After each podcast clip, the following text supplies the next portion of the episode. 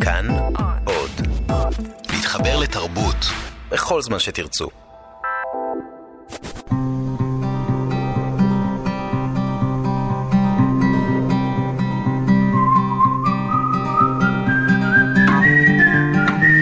אחת פלוס חמש. אורחים וספרים עם ענת שרון בלייס.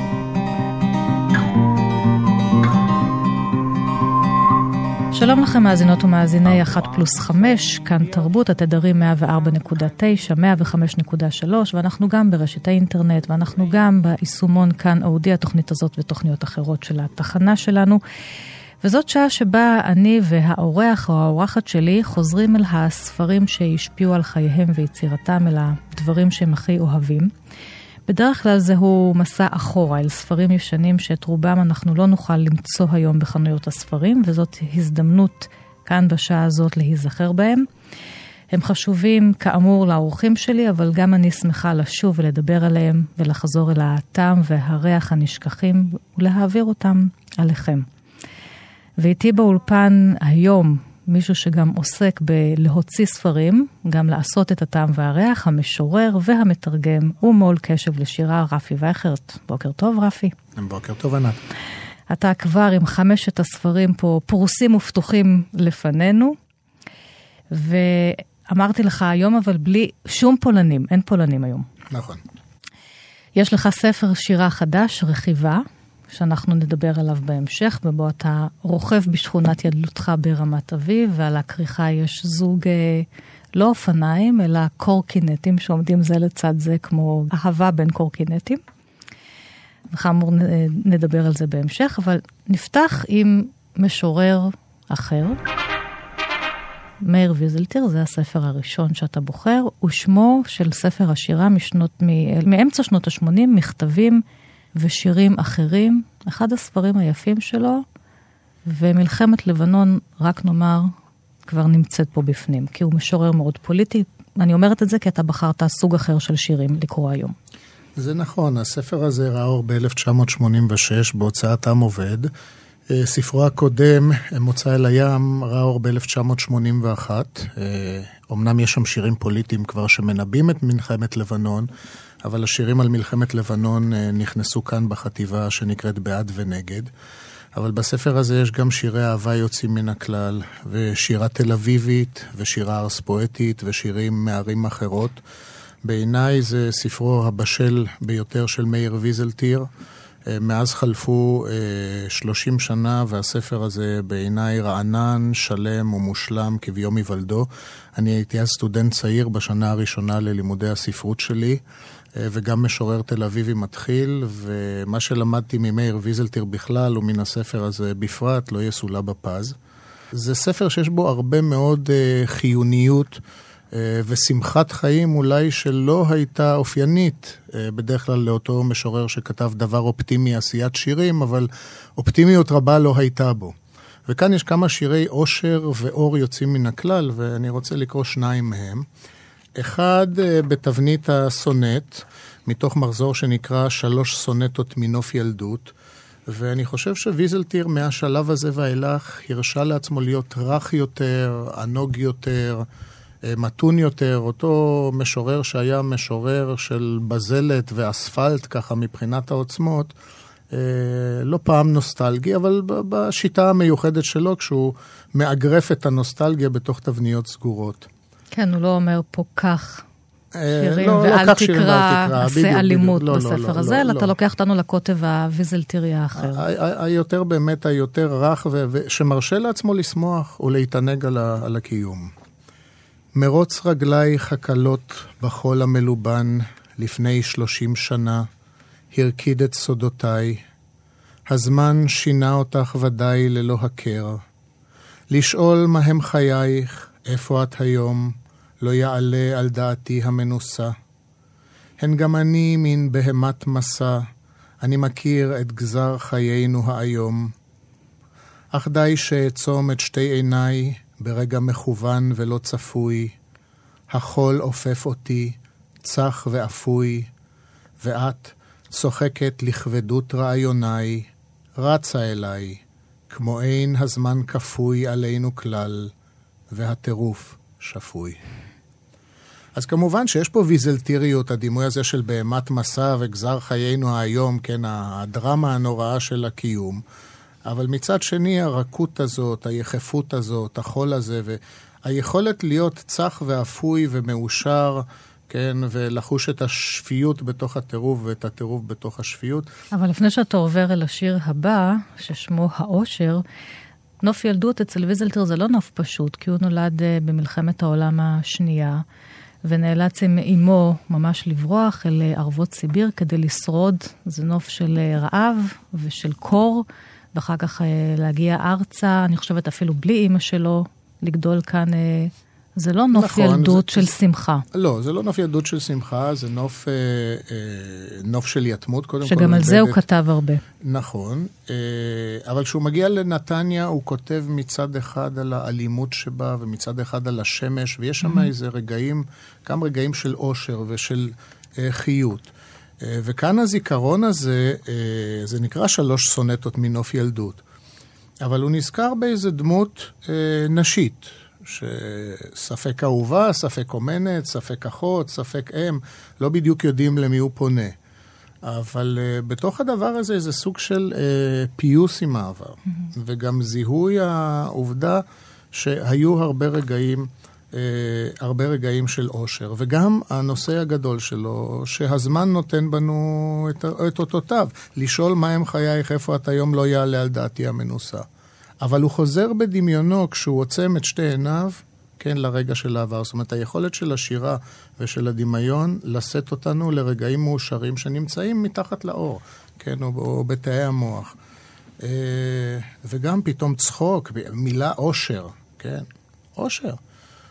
אמ, והאושר שלו הוא, הוא באזור הזה של התזמורת הפילהרמונית, והוא מתאר את זה כך, וזה, אני מאוד אוהב את הריאליזם הזה. זאת אומרת, למצוא את האושר בריאליזם האורבני התל אביבי, ברגע אחד כזה שהוא מתבונן במשהו, ואולי גם מתוך געגוע, כי אולי הדבר הזה איננו נחלתו באותו הרגע. זה הולך כך. האושר הוא נגן אבוב בתום החזרה. הנה הוא מגיח מתוך הפרוזדור הדהוי אל החוץ המואר. אשתו לצידו בחליפת בד בהירה עם שסע בחצאית. הילד מדבר אליו עם חותם ליצן ורוד גדול מפלסטיק על פניו. הם באו לקחת אותו, ללכת איתו, היום יום שישי. הנגן מותח את כתפיו בשמש אחר הצהריים הרכה. בידו מלופף הנרתיק הלבן עם הכלי המפורק בפנים. עכשיו ימי מרץ אחרונים, עלים חדשים מופזים, ורוח קלה מנשבת. רגלי אשתו היפות בגרבי ארגמן רוקדות תוך כדי הליכה. פניה בגון הזית, חיוכה כעלה רטוב. הילד מדלג לעבר המכונית בלב מגרש החניה המרוקן. השמיים התכולים מתנופפים מעל משפחת הנגן. והרגע הזה שהעין ה... ש... של הגבר שכרגע לא מצויד בתבנית המשפחתית הרגילה, מתבוננת בשילוש הקדוש הזה, בילד, באישה הנאה והסקסית, ובעיקר למה הוא בחר נגן. יש פה איזה סוג של מוסיקה מאושרת, תל אביבית, בחודש מרץ, כן, מופז. העיר והשמיים והמרחב האורבני והמרחב האנושי, כולם מתמזגים ביחד. זה שיר בעיניי פשוט, לכאורה קל לביצוע, אבל יוצא מן הכלל mm-hmm. בפתיחות שלו אל העולם. ויש לומר שאבובים בדרך כלל הם כלים של אה, יגון ועצב נכון, וגעגועים, פה... והוא הופך את הנגינה שלו. הוא לגמרי הופך את זה, ואני מסתכל לצד שמאל, בכפולת כן. העמודים, השיר הבא נקרא שמחת, שמחת חיים. חיים. ויזלטיר כותב שיר שנקרא שמחת חיים. אז מכתבים ושירים אחרים, בשעתו הספר האור בעם עובד, היום אפשר למצוא אותו באסופת כל השירים, כרכים של ויזלטיר בהוצאת הקיבוץ אה, המאוחד, מכתבים ושירים אחרים. אנחנו נשמע קצת אה, שירים אה, שלך שהולחנו. נפתח עם איתותים מאלבום ממש חדש שעודד גדיר הלחין משיריך.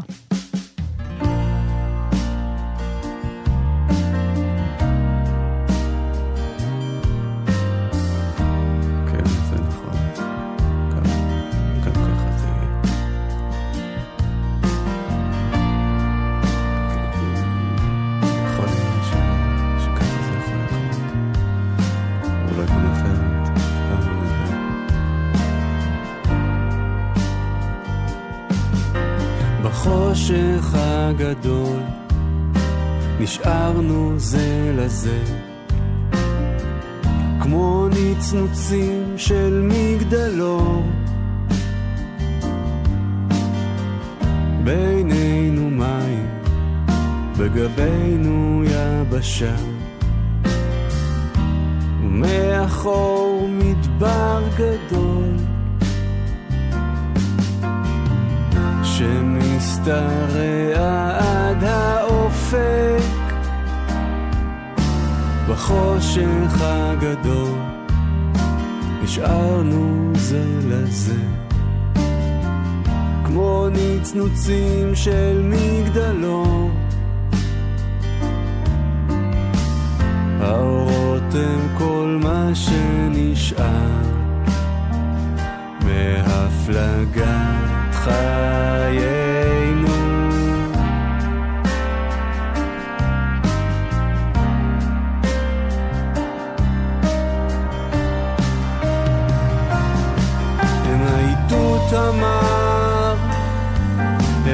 הקריאה מן המיצר, נשכם האחרון של מי שמקווים.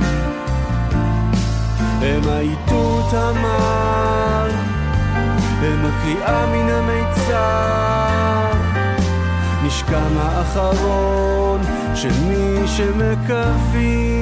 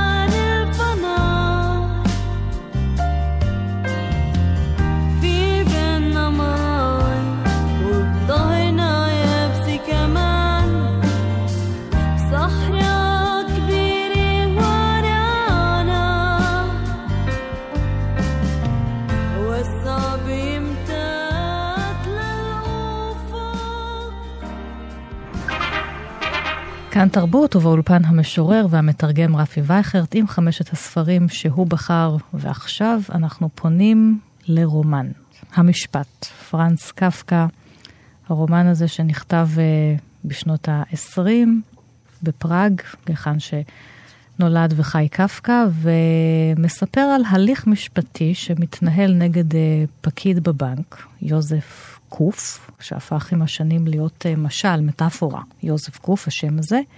אנחנו לא יודעים למה עוצרים אותו. הוא נפתח בז- בזה שמגיעים אה, שוטרים לעצור אותו בבוקר בביתו, כך מתחיל הרומן. אנחנו לא יודעים למה עוצרים אותו, אנחנו לא יודעים במה מאשימים אותו, אנחנו לא יודעים על מה המשפט, אבל גזר הדין, אנחנו יודעים מה הוא יהיה. אחד הרומנים המצמררים והחשובים והמשפיעים בתולדות הספרות במאה ה-20. אה, זה נכון, בכלל קפקא הוא אולי דמותו של הסופר, כשמישהו רוצה לדבר על דמות מובהקת של אדם שהוא כולו בוער באש הספרות, אז תמיד דמותו של קפקא עולה. אני חושב שזה הרומן של קפקא ואולי הספר של המאה ה-20, למרות שכמובן יש קונקורנציה גדולה גם בלשון הגרמנית וגם בשפות אחרות. אני במשך הרבה מאוד שנים אה, לימדתי את הרומן הזה בתיכון. ובשיחות, מדוע לקרוא את הספר הזה, אמרתי, תראו, מהספר הזה אתם לא תלמדו הרבה על הספרות, אתם תלמדו הרבה מאוד על החיים. על החיים, על הזמן, על המוות, על אלוהים או על היעדרו, אה, על מקומו של האדם בחברת ההמונים המודרנית, בחברה האורבנית, בעצם בחברה שעושה משפטיזציה לכולנו, כי הרי אפשר לקרוא את הספר הזה בשתי רמות. הרמה האחת היא כמובן של המשפט הארצי, יש שם באמת אה, עורכי דין ויש תובעים ויש שופטים, אבל כמובן שהרמה האלגורית הרבה יותר מעניינת. זאת אומרת, האדם... שיוצא מרחם אמו, נולד, ועצם התהליך של החיים שלו הוא כבר המשפט, כשגזר הדין ידוע מראש, כלומר, הוא מותנו. אבל ברצף, עד שאנחנו מתים, אנחנו שואלים שאלות. בעצם כל יצירות הספרות, או כל יצירות mm-hmm. האמנות, הן סוג מסוים של שאלות או חיוויים, או מחאות כנגד כורח התמותה.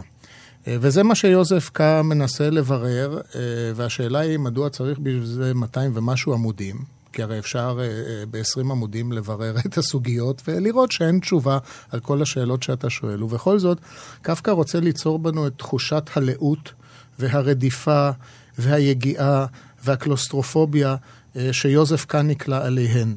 ובכך להמחיש לנו שכל אחד מאיתנו, לא משנה היכן הוא גר, הוא יכול לגור תחת שמי תכלת, אבל בסופו של דבר, כן, הם אותם שמיים ריקים, גם אם הם לא השמיים המפויחים שהוא מתאר כאן ביצירה שלו, והחללים הסגורים והפגומים ו... אה, והחונקים. כולנו ש... באיזשהו מקום יוזף קוף, כולנו כן, חיים את האבסורד, לא... כולנו מוצאים את עצמנו מול הספר הזה שנמשל להרבה מקומות, גם למערכת המשפטית, גם למערכת הבירוקרטית, גם לאיזושהי מערכת תיאולוגית. יש אלוהים, אין אלוהים, מול מי אנחנו ניצבים, מי גוזר את דיננו.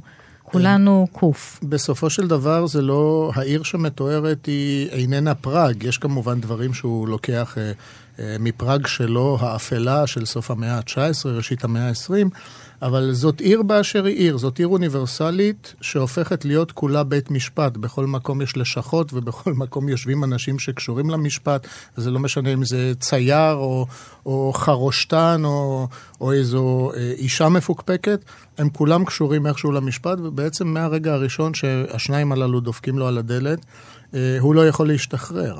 ואגב, אם אנחנו מסתכלים על מה שקרה סביב מותו של קפקא, זאת אומרת, נאמר במהפכה שהתרחשה ברוסיה, ואחרי כן בוודאי בכל השירותים החשאיים שבאו כן.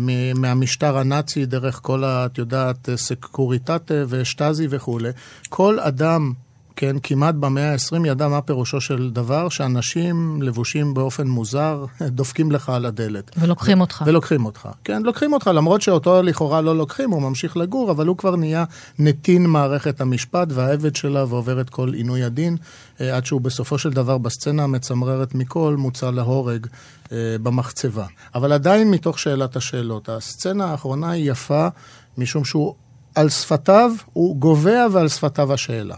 ובסוף הוא אומר משפט, אני תכף אקרא את זה אולי.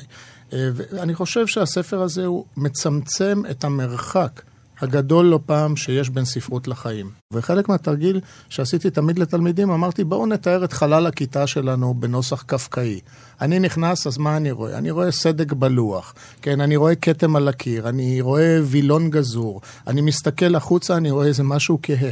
זאת אומרת, אין יופי בעולם, משום שהקיום הזה הוא כולו שח ו- ומטה את ראשו לכיוון המוות.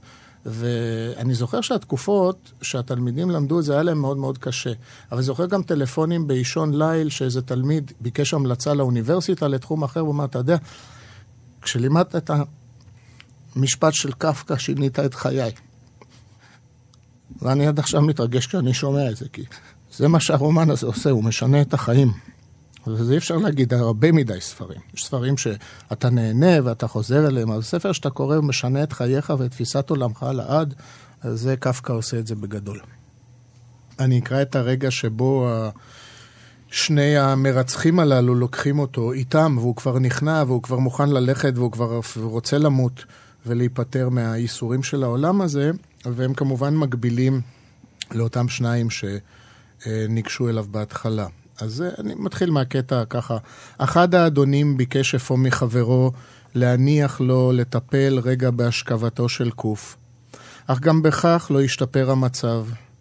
בסופו של דבר הותירו את קוף בתנוחה שאפילו לא הייתה טובה בתנוחות שכבר ניסו. אחרי כן פתח האדון האחד את הפרק שלו, ומתוך נדן שהיה חגור סביב לחזהו, שלף סכין פיפיות של קצבים, ארוכה, דקה, הרים אותה ובדק את חדותה לאור הירח. אגב, כאן מתארים את הטקס, זאת הרי עקדה. כן. זאת הרי צליבה. כן, זה המוות האולטימטיבי של האדם, כן, זה שמוכה על צלבו, זה שנעקד אל המזבח והמאכלת אכן ננעצת.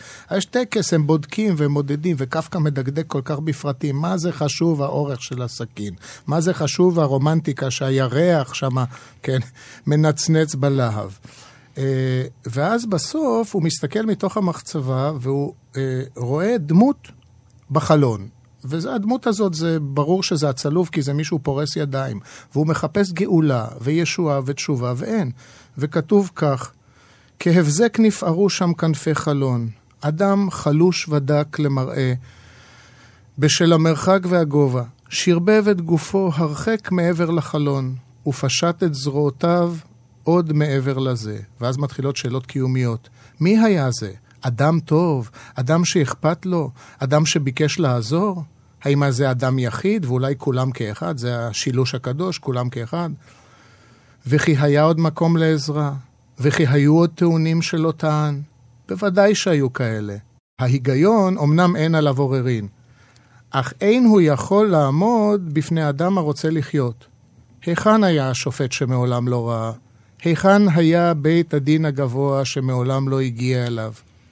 הוא הרים את ידיו בפיסוק כל האצבעות. ואז הפסקה האחרונה, שהיא מדהימה, אבל ידיו של האדון האחד הונחו על גרונו של קוף, ואילו האחר נעץ את הסכין בליבו וסובב אותה שם פעמיים. בעיניים קמות עוד ראה קוף ארגוחנים שני האדונים, לחי אל לחי אל פניו, ומתבוננים בהכרעת הדין. כמו כלב אמר, כאילו ביקש לומר, כי הבושה תשרוד אחריו. איפה השופט? זה איפה השופט של בית המשפט, שאנחנו יכולים לשאול ברמה הארצית, ואיפה השופט, השופט העליון למעלה בשמיים, או איפה שהוא נמצא, שזה שוב ברמה הדתית. שזה כל משפט אצלו פה, הוא, יש לו את כפל הפנים. כי אין פה, אין לך פה, אין, אין פה מוצא בספר הזה. זה לא סתם אולי שהוא הולך למחצבה, שזה מין בור כזה, מין איזה קבר אולטימטיבי ששם מוציאים אותו להורג. כי גם אין לך שום גאולה, גם לא גאולה דתית. והרי זה לא גורלו, כפי שמלמד אותנו המשל שער החוק, זה לא גורלו של יוזף קה. כן.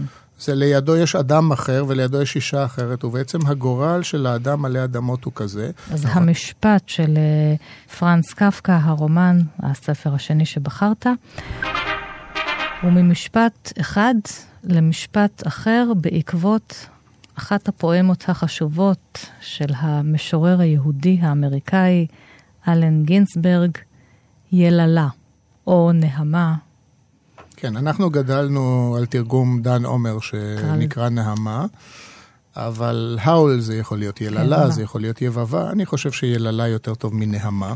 ואתה פה עם הפואמה הזאת בתרגום שיצא אצלך בהוצאה, עודד פלד תרגם. כן, יללה, פלד, אלן אלן, גינסברג. אלן גינסברג הישראלי תרגם כן. את אלן גינסברג האמריקני, כן. וזה ראה אור באמצע שנות החמישים בארצות הברית. אה, אנחנו מדברים על רדיפת אה, קומוניסטים, אנחנו מדברים גם אחרי על תקופה שבה אה, גינזברג שוהה בבית חולים פסיכיאטרי, שבו, ש, ששם גם מנסים בין היתר לתת לו את כל טיפולי ההמרה, כי הרי הוא היה הומוסקסואל, ואולי הוא בכל זאת אפשר יהיה להבריא אותו. ואנחנו נשמע אותו קודם, את פתיחת הפואמה, ואחר כך אה, נשמע אותך. Howl for Carl Solomon. I saw the best minds of my generation destroyed by madness, starving, hysterical, naked, dragging themselves through the Negro streets at dawn looking for an angry fix.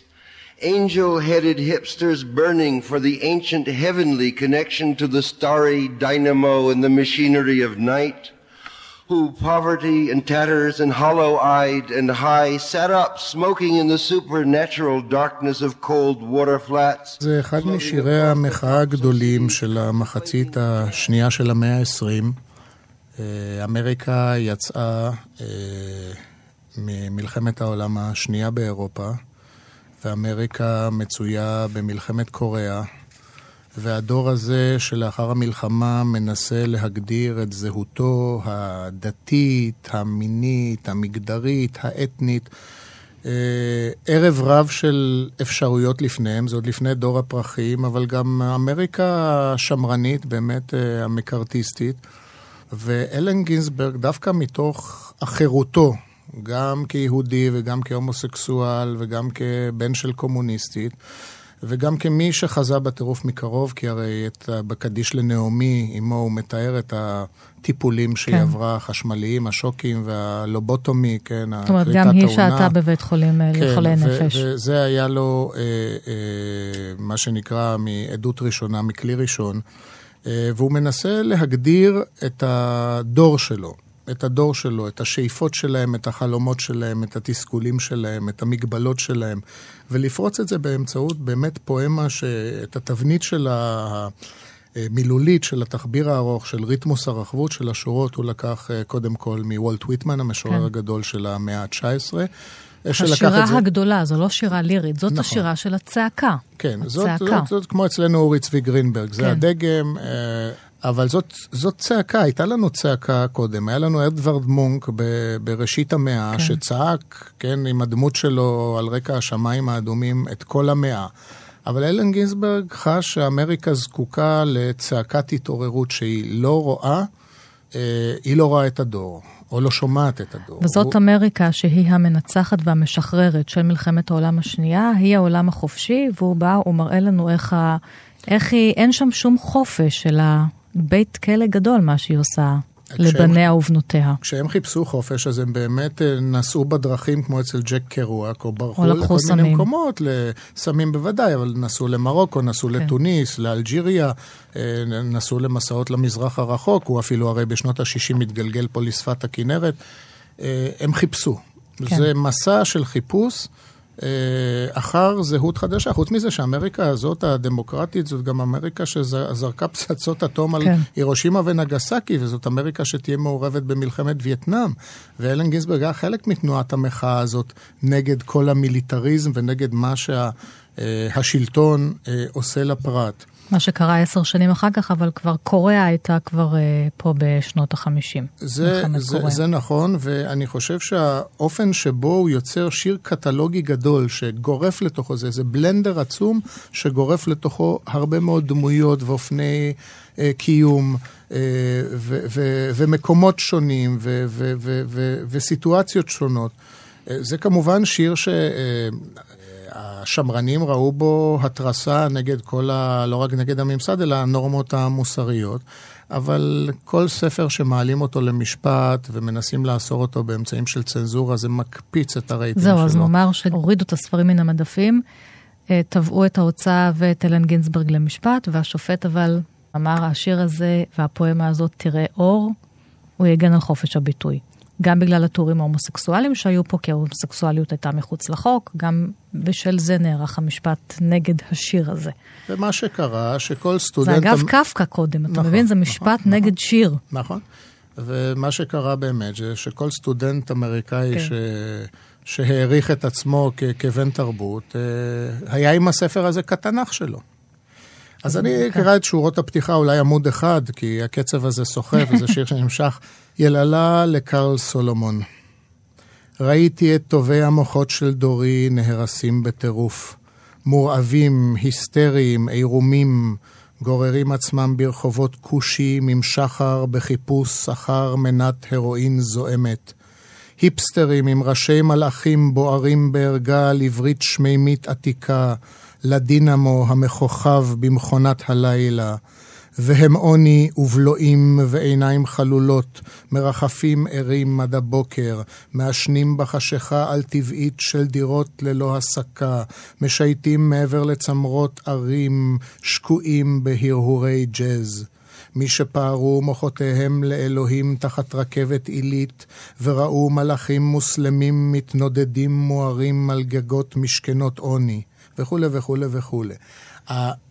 השיר הזה עובר דרך כל הביבים, הנרקוטיים, הפשע, הסחי, העוני אה, של אמריקה.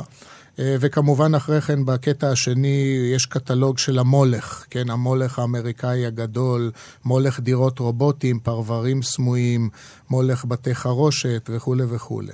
הקטע השלישי שבו הוא פונה אל קרל סולומון, עובר דרך הטירוף לקטע שנקרא הערות שוליים להיללה, ושם באה הקדושה. זאת אומרת, שם בא איזה קטלוג גדול של רצון לגאולה, אה, ואולי דרך ההגדרה של ההומוסקסואליות, יש פה זין ויד וחור תחת וכל מיני דברים כאלה שמאוד לא נעמו, כן, לקוראים השמרנים, אבל מה שאלן גינזברג אומר לנו שהכל קדוש. הגוף הוא קדוש, המיניות היא קדושה, האהבה היא קדושה, ואני רק אקרא את, ה, את הסיום של זה. קדוש הזמן בנצח, קדוש הנצח בזמן, קדושים השעונים בחלל, קדוש המימד הרביעי, קדוש האינטרנציונל החמישי, קדוש המלאך במולך. קדוש הים, קדוש המדבר, קדושה מסילת הרכבת, קדוש הקטר, קדושים החזיונות, קדושות ההזיות, קדושים הניסים, קדוש גלגל העין, קדושה השאול. קדושה המכילה, רחמים, חסד, אמונה, קדושים שלנו, גופים מתייסרים, רוחב לב. קדושה הנדיבות העל-טבעית, הנבונה, הזוהרת להפליא של הנשמה. יללה של אלן גינסברג בתרגומו של עודד פלד וזרע אור בקשב לשירה.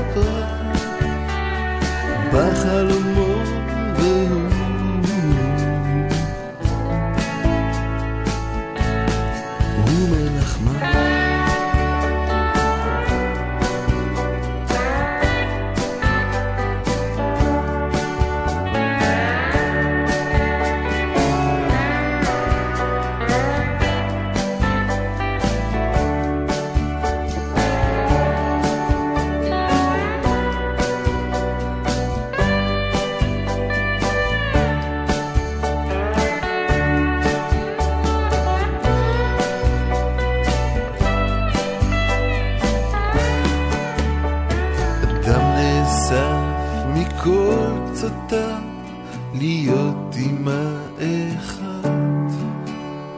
ויש לו רק סתם שקוף כעץ נראה ובלכתה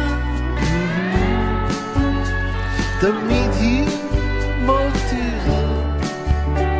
את זכר פריחתו שהתקיימה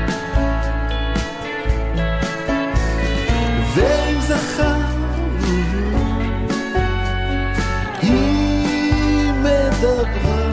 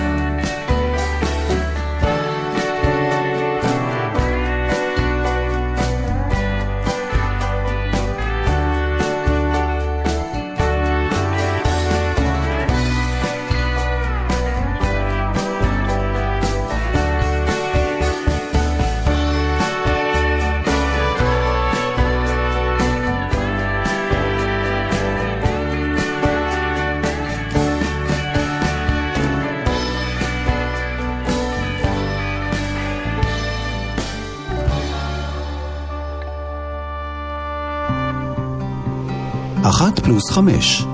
אורחים וספרים עם ענת שרון בלייס. כאן תרבות, באולפן המשורר והמתרגם רפי וייכרט עם חמשת הספרים האהובים עליו, ואנחנו פונים לספר אה, שירה נוסף של אורי ברנשטיין, שהלך לעולמו לפני שנתיים בדיוק. זה ספר אה, יחסית מוקדם שלו, ששמו אי מוות. שוב, אי אפשר למצוא אותו היום, הוא רק כקובץ אה, קצר, זה שירים על מות אמו. ובכל השירים שלו, בכל הספרים והכרכים שראו אחר כך בהוצאת הקיבוץ המאוחד, אפשר למצוא את השירים הללו. עם מוות, אה, חלק מן הדברים שהוא כותב עליהם בשירים ראו אור אחר כך ברומן שלו, ספק חיים, שראה אור בהוצאת כתר, הרומן אוטוביוגרפי, ששם הוא מספר על חייו, בעיקר לצד אימו. אז למה מכל שירתו של אורי ברנשטיין, שהוא משורר נפלא ומגוון, את אוהבת את הספר הזה, על מות אימו? תראי, האמת היא שמ-1962, כשהוא פרסם את ספרו הראשון, הרשמי, באותו החדר, באותו האור, נפתחה באמת קריירה נהדרת של משורר נפלא. ואני אוהב ספרים רבים שלו, אני גם הוצאתי לו ארבעה או כן. חמישה ספרי שירה, וגם הוצאתי לו תרגומים מוויליאם בטלר יייטס ומז'ול לפורג ואחרים. אבל זה הספר הראשון של אורי שבו נתקלתי. הייתי חייל צעיר. אה, הייתי ביחידת מחשב, היה לי קצת זמן לקרוא, למרות שמלחמת לבנון אה, געשה, אבל אני מצאתי לי מפלט ליד המחשב, וכשהיו לי שעות פנאי, אז אה, קראתי הרבה ספרי שירה, וזה הספר הראשון שנתקלתי בו ממש לאחר צאתו ב-1982.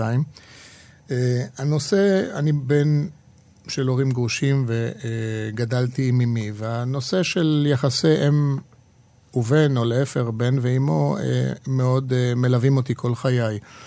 ופעם ראשונה שנתקלתי בסוג כזה של אה, אלגיה אה, מודרנית, בבית חולים מודרני, בשירים קצרים וחנוקים, זאת אומרת, הבנתי איך אפשר, כי עד אז קראתי הרבה מאוד שירה רומנטית. ופתאום בא משהו שהוא כאן, זאת אומרת, את יודעת, מיטת בית חולים, אה, אני יודע, פיג'מה, מסדרון, הדברים האלה ש... שאנחנו מצויים בהם, אנחנו לא גוססים על איזה שפת ים קדמון ולא נפרדים מהחיים לאור איזה שקיעה רומנטית. אנחנו, את יודעת, יש אינפוזיות ויש CT וכל הדברים האלה. והוא הצליח בתוך המקום הזה, באמצעות תיאור דברים הכי קטנים, אה, להתנקז ממילות רגש וליצור רגש של אהבה ושל אמפתיה. אה, ושל חמלה ושל תוגה גדולה. ואפשר להדגים את זה באמצעות שני שירים, אני הולך לתוך הקובץ, השיר החמישה עשר כשהוא נוסע לבית החולים, אבל עוד לא נכנס, והוא כותב כך: נוסע עם ערב אל המקום בו את יוצאת מן העולם. אני יודע שאסתובב זמן רב סביב הבניין, מטה אוזן לפתחיו, חושש להיות נוכח במיטתך הגדופה. כמה לאט הברואים מתים, ואת בפנים, מפורטת בנקל לדם לשתן, לחום. החולי הקנה לך צורה מובנה לבסוף. ניתן אולי שלא להיכנס. ניתן להשתהות בחוץ, אשר לובש לא בטובו מידות אנושיות. והעניין הזה שאתה יכול להסתכל על אימא שלך ולא ליצור איזה רגעי גדולה, היא נפרטת לדם, לשתן, לחום. כלומר, היא, היא בשר ודם שהולך אל כליונו. והפחד הזה להיכנס ולראות אותה ב, בעליבותה, אבל אני חושב שהמבט המדויק מקנה לה גם איזה סוג של הוד ושל הדר ושל כבוד לרגעים האחרונים שלה. זה לא דה-הומניזציה, זה לא מבט מחפצן או מזלזל. זה מבט שבכל פריט שהוא מתאר יש המון אהבה. וכאן עוד משהו על העין שלה. זה הכל ברזולוציות מאוד דקות ובזום אין, כן, עד הפיקסל האחרון. העין שלך, המחטטת בתוך החשיכה הנאספת, מאירה את מה שניתן ללקט, צבועה בכחול של מיטה. העין שלך לבדה בתפארת. איתה את עושה עדיין את כל מעשי האדם. איתה את פוסלת עדיין, איתה בלבד את אוהבת. כדאי לחזור לקרוא בשיריו. מה גם שיצא עכשיו המבחר נבחרים שעשו הדר אלעזר, אלמנתו ופרופסור כן. ניסים קלדרון, אז זה על המדפים ממש כן, עכשיו. מבחרים, שזה שירים מכל הספרים שלו, מבחר מכל הספרים שלו בהוצאת הקיבוץ המאוחד של אורי ברנשטיין. אבל אני אולי אסיים את הפרק הזה מתוך שיר, עוד שיר שיש שם בספר. את מדברת אליי ברצינות, בלשון סדורה ונוכרית. המילים האלה לא נועדו לשיחה. אינן בין אנשים. כך אולי רצית לדבר רק איתי בשפה נשכחה, שפת בינה מסתתרת שלא יבינו זרים. שפת האם מול שפת השירה שעולים גם בשירה של אורי ברנשטיין, וזה ייקח אותנו לאופניים. נעלה על אופניים עכשיו, רפי. לרכוב ביחד כן, משכונת ילדותך אל הספר שלך, הספר החדש כאן בתוכנית הזאת, רכיבה, שראה אור בספרי עיתון 77. והוא נפתח אה, עם שיר ששמו רכיבה, ואתה מקדיש אותו לאמנון, לאמנון גיתית, חברך מילדות, ואתה מתאר כיצד אתם רוכבים ברמת אביב של היום, והרכיבה פורעת צדק בזמן ולוקחת אתכם לרמת אביב של פעם. רמת אביב הירוקה עם הבתים הקטנים והפשוטים, יש לומר. נכון, והילדות למרגלות אה, שייח' מוניס, לפני שנוסדה הערבי. האוניברסיטה.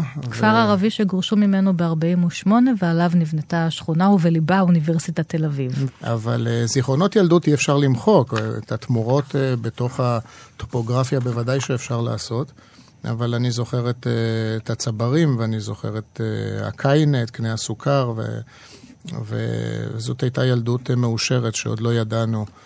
אה, לא ידענו מה זה גירוש ולא ידענו מה זו פליטות ולא ידענו מה זה סכסוך ישראלי-ערבי, אלה היו שמועות רחוקות, היינו ילדים מאושרים.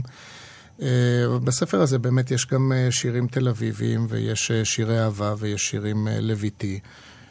ויש אפילו שיר שאני כן ארצה לקרוא, כיוון שעסקנו באורי ברנשטיין, יש מחזור שלם, לא מחזור, אבל חטיבה של שירים לזכר אנשים שהיו לי יקרים והלכו לעולמם, אה, רונית מטלון, אריה סיוון, אה, חזי לסקלי, אבי כן. אליאס ואחרים.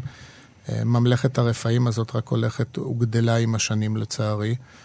אה, ואני מאוד לא שמח לכתוב את השירים האלה. אני כותב אותם משום שאני בתחושה שלפעמים חלק מהאנשים האלה, אה, התרבות תשכח אותם עם השנים. והם כולם היו אנשים גדולים וחשובים שהתרבות חבה להם חוב עצום. אז נכון שזה לא נראה כך שמי ישכח עכשיו את נילי מירסקי או את רונית מטלון, אבל אין לנו שליטה על זה. עוד 30-40 לדעת. שנה, כן, אין לדעת שום דבר.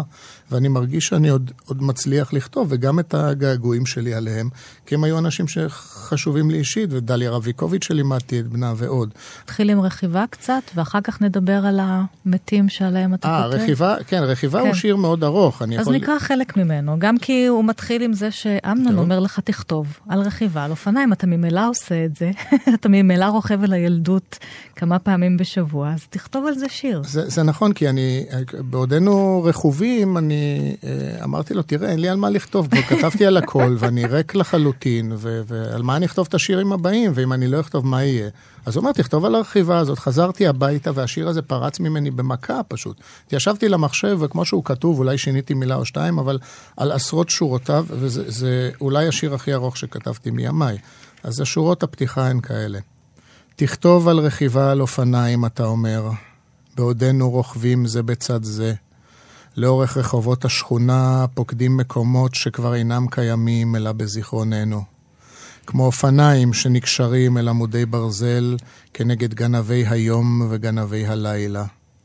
הזמן מלווה בקבלנים, מוחק בהתמדה את המחוזות בהם היינו פעם נסיכים, את שבילי החול שבין הבניינים, את חורבותיה של שייח' מוניס שנכבשת שוב ושוב במשך השנים.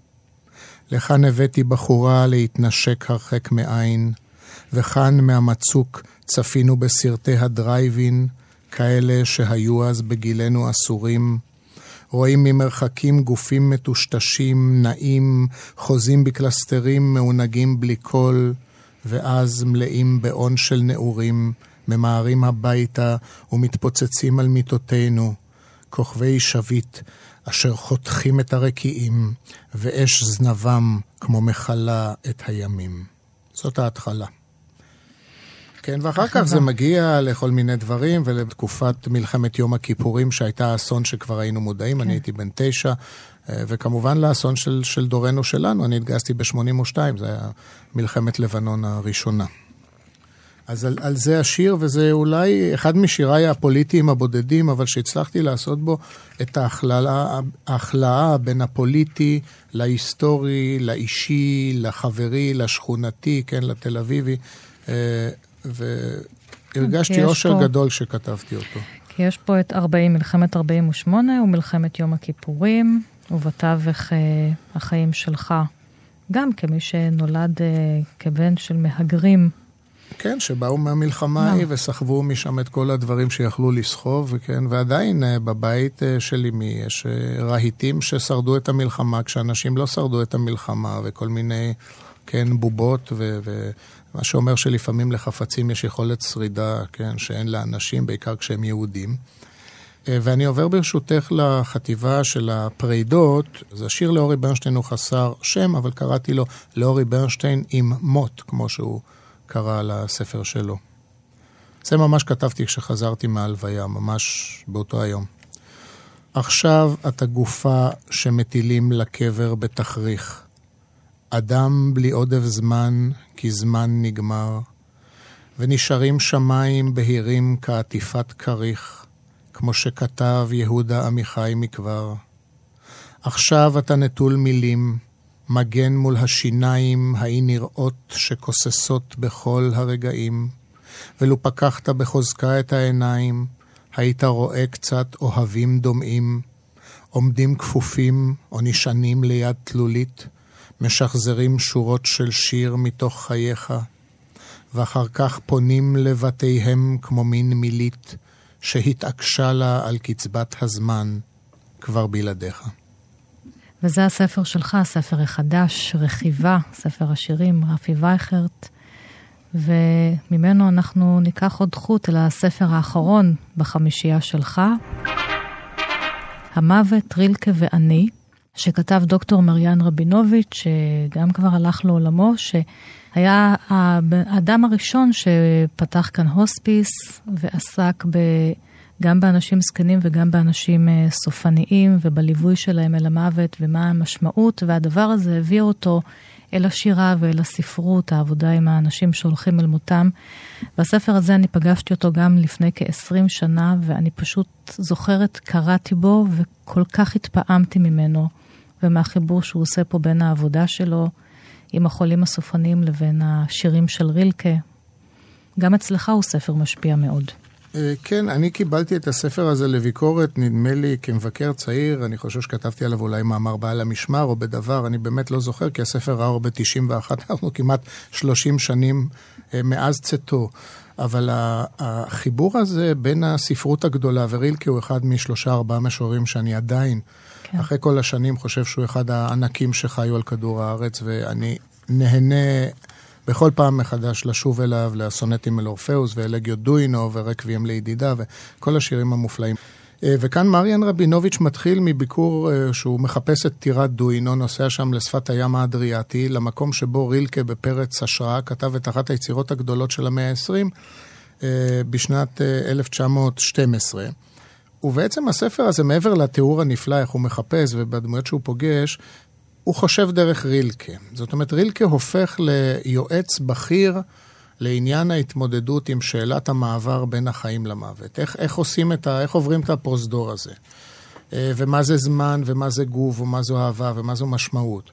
והוא כל כך טוב, היטיב להכיר את, אה, את רילקה, שהוא בונה אותו כדמות אה, שמלווה את הספר ויועצת לו, שהוא מספר לו על החולים שלו ועל מצבם, ורילקה עונה לו. לפעמים הוא מגייס אותו באמצעות שירים או קטעי פרוזה או קטעים של מכתבים, ולפעמים הוא פשוט כותב כאילו אני פוגש את רילקה ברחוב ומה רילקה אומר לי.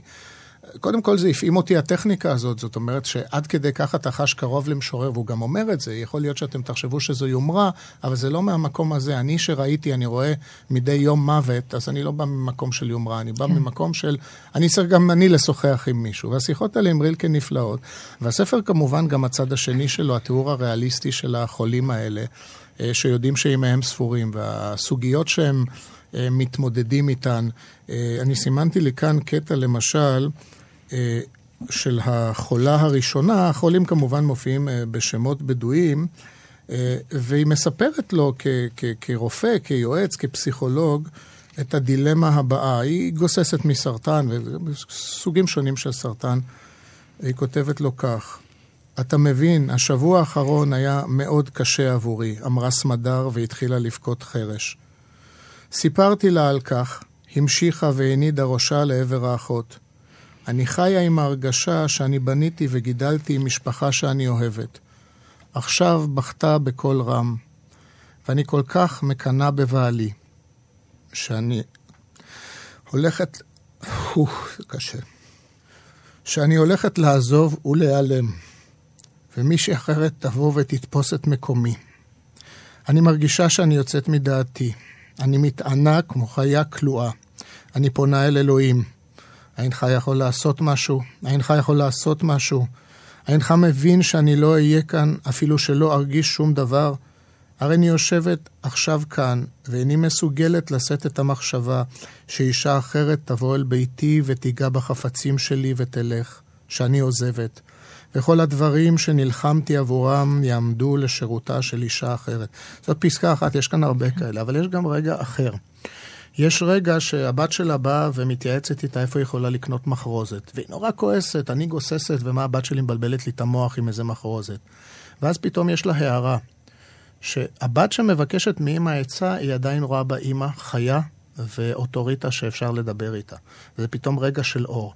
וההצללות האלה בין האור והחושר, בין העזיבה והפרידה הגדולה לבין איזו גאולה של הנפש, או השלמה עם המוות, זה ספר שאני ממליץ לכל אדם לקרוא. זה בית ספר גדול. אגב, מריאן רבינוביץ' כתב כאן פרקי שירה מופלאים. זאת אומרת, הפרוזה שלו, כשהוא מתאר דברים, את המסע שלו ואת השאלות שלו, והאופן שבו הוא מדמיין את רילקה, זה שירה צרופה. המוות רילקה ואני. יש איזה קטע אולי מרילקה שנקרא? אה, רילקה משהו בוודאי. קצר מאיזשהו שיר שלו לסיום? כן. אז אני אקרא את הסיום של יום סתיו, שזה שיר מאוד מאוד מפורסם, שיר של בדידות. הבית האחרון, מי בית אין לו, לא יבנהו עוד. מי שבודד, יהי בודד מאוד. לילות יקרא, איגרות אין קץ יכתוב, ובשדרות יטעה הלוך ושוב, את רוח בעלים טרופים תשוב. אז זה כמובן מהתרגום היפה מאוד אה, של, אה, של זינגר, של אה, משה זינגר, באור חיפשוך מלאכים רבים, גם זה ספר שכבר לא קיים בחנויות הרבה מאוד שנים, אבל יצא פעם בזמורה ביטן. אז עם ריינר מריה רילקה והספר של מריאן רבינוביץ', המוות רילקה ואני, אנחנו מסיימים את התוכנית הזאת, ונשמע עוד שיר שלך, ערובות, שהפעם הלחינה ושרה יורונה כספי. תודה, תודה לך רפי וייכרט על השיתוף בספרים שאתה אוהב. תודה לכם המאזינות והמאזינים, אני ענת שרון בלייס. את התוכנית הזאת אפשר למצוא ביישומון כאן אודי 1 פלוס 5, ופרטים נוספים בפייסבוק שלי, שתהיה שבת שלום, להתראות. הגוף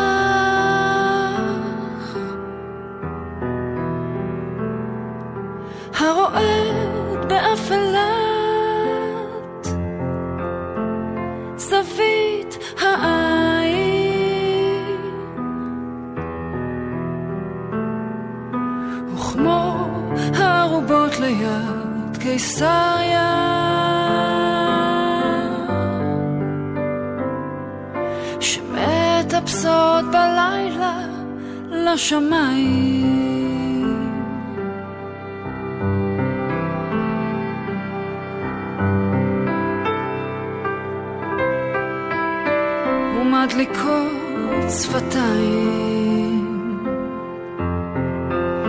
ומדליקות שפתיים. זרורות מפני המטוסים אני מטפס בחושך אחרייך. ומדליקות שפתיים. ומדליקות שפתיים. וגם אם ארובתי לא תגיע לירח לפחות אהיה בין המנסים.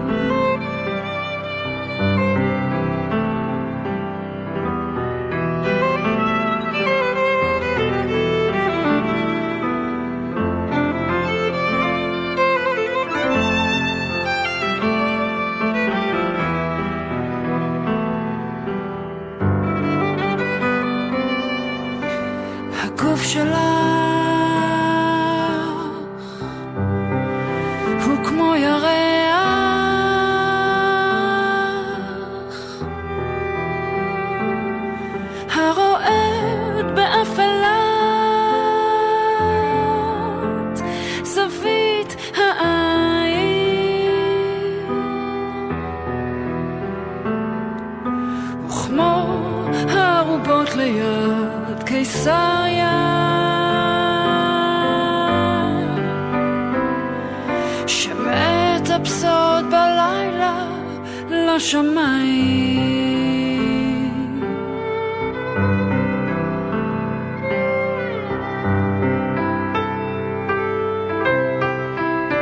ומדליקות שפתיים.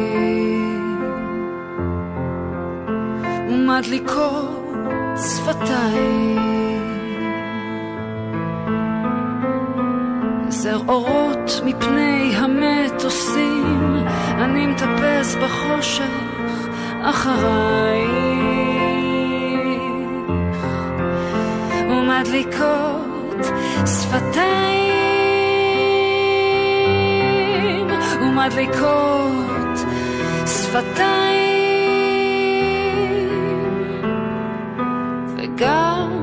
אם ארובתי לא תגיע לירח, לפחות אהיה בין המנסים.